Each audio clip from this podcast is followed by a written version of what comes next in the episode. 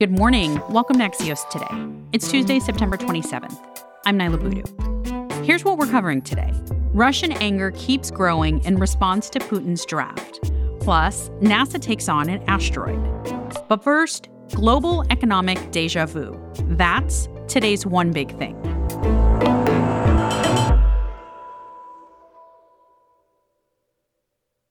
The British pound has hit an all time low against the US dollar. And when we say all time low, I mean since the 1790s. On Monday, the pound was $1.03.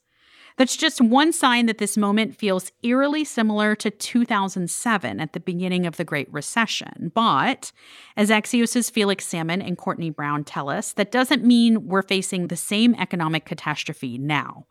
They're here to go deeper into all of this. Hi, Felix. Hi, Courtney.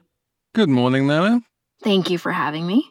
Felix, first, can you explain why the British pound is down more than 20% against the dollar just this year? Britain is a small and fragile country, Niala, and I say this as a Brit. It kind of cut itself off from Europe. That was its big anchor in 2020 when it finally did Brexit. And now it has nothing keeping it afloat. When you have a crazy economic policy like they just announced, big tax cut, which was going to hugely expand the amount of money that the government needs to borrow. There's no obvious way that they can pay for it. There's huge bills coming due. And that's what financial markets do when countries kind of lose track of their finances and lose control of their finances is the markets just mark down the currency. And that's exactly what's happened in the UK. So, how significant is it that financial markets reacted to the UK as if it was basically a developing country's economy rather than the sixth largest in the world? I think it's very significant. I think it really drives home to Britons how precarious their situation is and how, yeah, they are looking like an emerging market. So we're talking about this week, but in August 2007, the French bank BNP Paribas experienced funding problems because of mortgage losses, which required a liquidity lifeline from the European Central Bank. Courtney, you and Neil wrote that in hindsight, that was the beginning of the Great Recession. So, how similar is what we're seeing in the UK this week to what happened in France in 2007? Yeah, I think let me just start with what our piece is not saying. It's not saying that any global economic crisis will be as catastrophic or severe as what we faced during the global financial crisis. But August 2007, this moment that you mentioned, was something that probably went unnoticed to most people. Uh, maybe not Felix, but in hindsight, it was the beginning of the global financial crisis. And it was kind of this pivotal moment in a sense, much like maybe in 10 years, we may look at what's happening across financial markets right now and say, you know, this was the pivotal moment that suggested the start of something new um, and possibly troubles to come for global economies. I'll, just jump in, Niala, and add that in 2007, BNP Paribas froze access to certain funds that had taken big losses on mortgage products because it couldn't afford to pay back investors. And what happened on Monday was that basically every British mortgage lender stopped writing mortgages. They said, We are in this completely chaotic situation right now. We don't know what's happening to interest rates. We don't know how to write mortgages right now. We're just going to stop lending money for a week or so until we can get a feel for where the new situation is, and then maybe we'll come back into the market.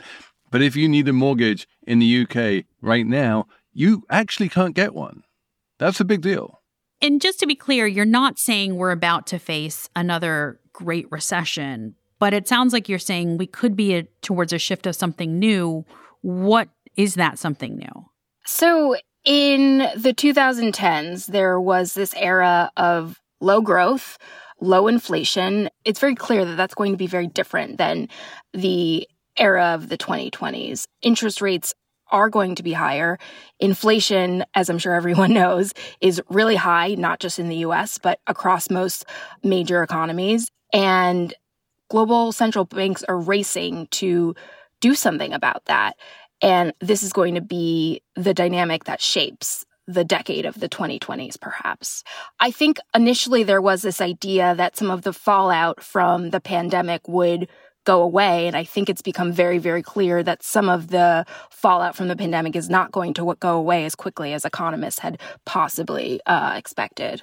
Although I will hazard to add that what's going on in the UK is more of a fallout from Brexit than it is a fallout from the pandemic the COVID pandemic arriving is what I call the new not normal. A whole bunch of very unexpected things coming out of left field. And COVID being the prime example, but what we're seeing in the UK with the pound and that kind of thing, all being part of a bigger vibe of unpredictability, let's call it. And when you have that, what investors do is they have this thing called a flight to quality. They all sell whatever other currencies are out there and buy dollars. And that's creating instability around the world. But should Americans take comfort in the fact that the flight to quality is to the US? So people think our economy is more stable? Yeah, I think I think that's fair enough. Axios' economic reporter Courtney Brown and chief financial correspondent Felix Salmon. Thanks to you both. Thanks, Niala. Thanks, Niala. After the break, Russian protests continue against Putin's draft.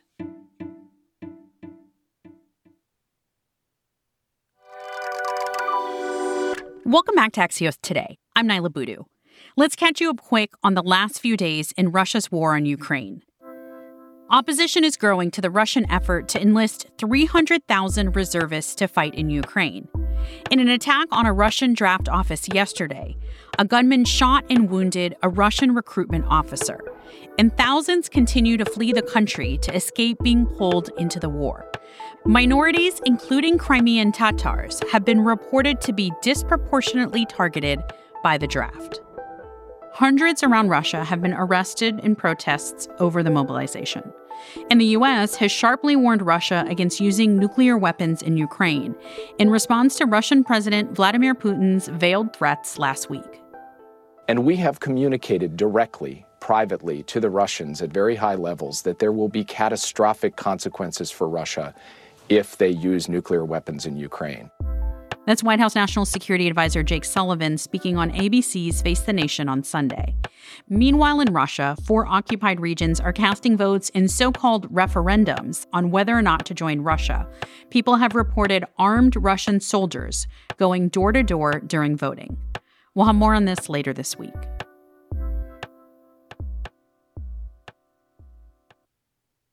This will be humanity's first ever attempt at trying to move another celestial body, and also our first attempt ever to execute a, a mission in you know, sole purpose of planetary defense. Three, two, one. Oh my gosh. oh, wow. All right. For the first time ever last night, NASA slammed a spacecraft into a small asteroid on purpose. It was an attempt to redirect it. That was NASA TV and the team behind the mission, watching as it launched and succeeded. Axios science editor Alison Snyder is here to explain. The first thing to know is that there are no asteroids on a collision course with Earth, and these strikes are very rare. But if they do happen, they can be devastating and, and very dangerous. And so NASA is trying to test out this technology so that in the event that there is one coming our way, they can scale it up and try to change the orbit of the asteroid. And it worked in the sense that the spacecraft hit the asteroid and over the next few weeks, they will measure how much the orbit changed. That was Axios' Alison Snyder. In case you're keeping score, humanity one, asteroids zero. As my colleague Dave Lawler tweeted, knowing we have the technology and ability to destroy Earth several times over, it's also nice to know we have the ability to save it. Dave, I couldn't agree more. That's it for us today. I'm Niala Boodhoo. Thanks for listening. Stay safe, and we'll see you back here tomorrow morning. I want to tell you about a podcast from Slate, A Word with Jason Johnson. The show shines a light on the facts, the history, and the reality of how race plays out in our politics and society. Every Friday, political commentator Jason Johnson brings his sharp analysis to discussions about America's challenges around race and ideas on the way forward. Subscribe to A Word with Jason Johnson from Slate, wherever you listen to podcasts.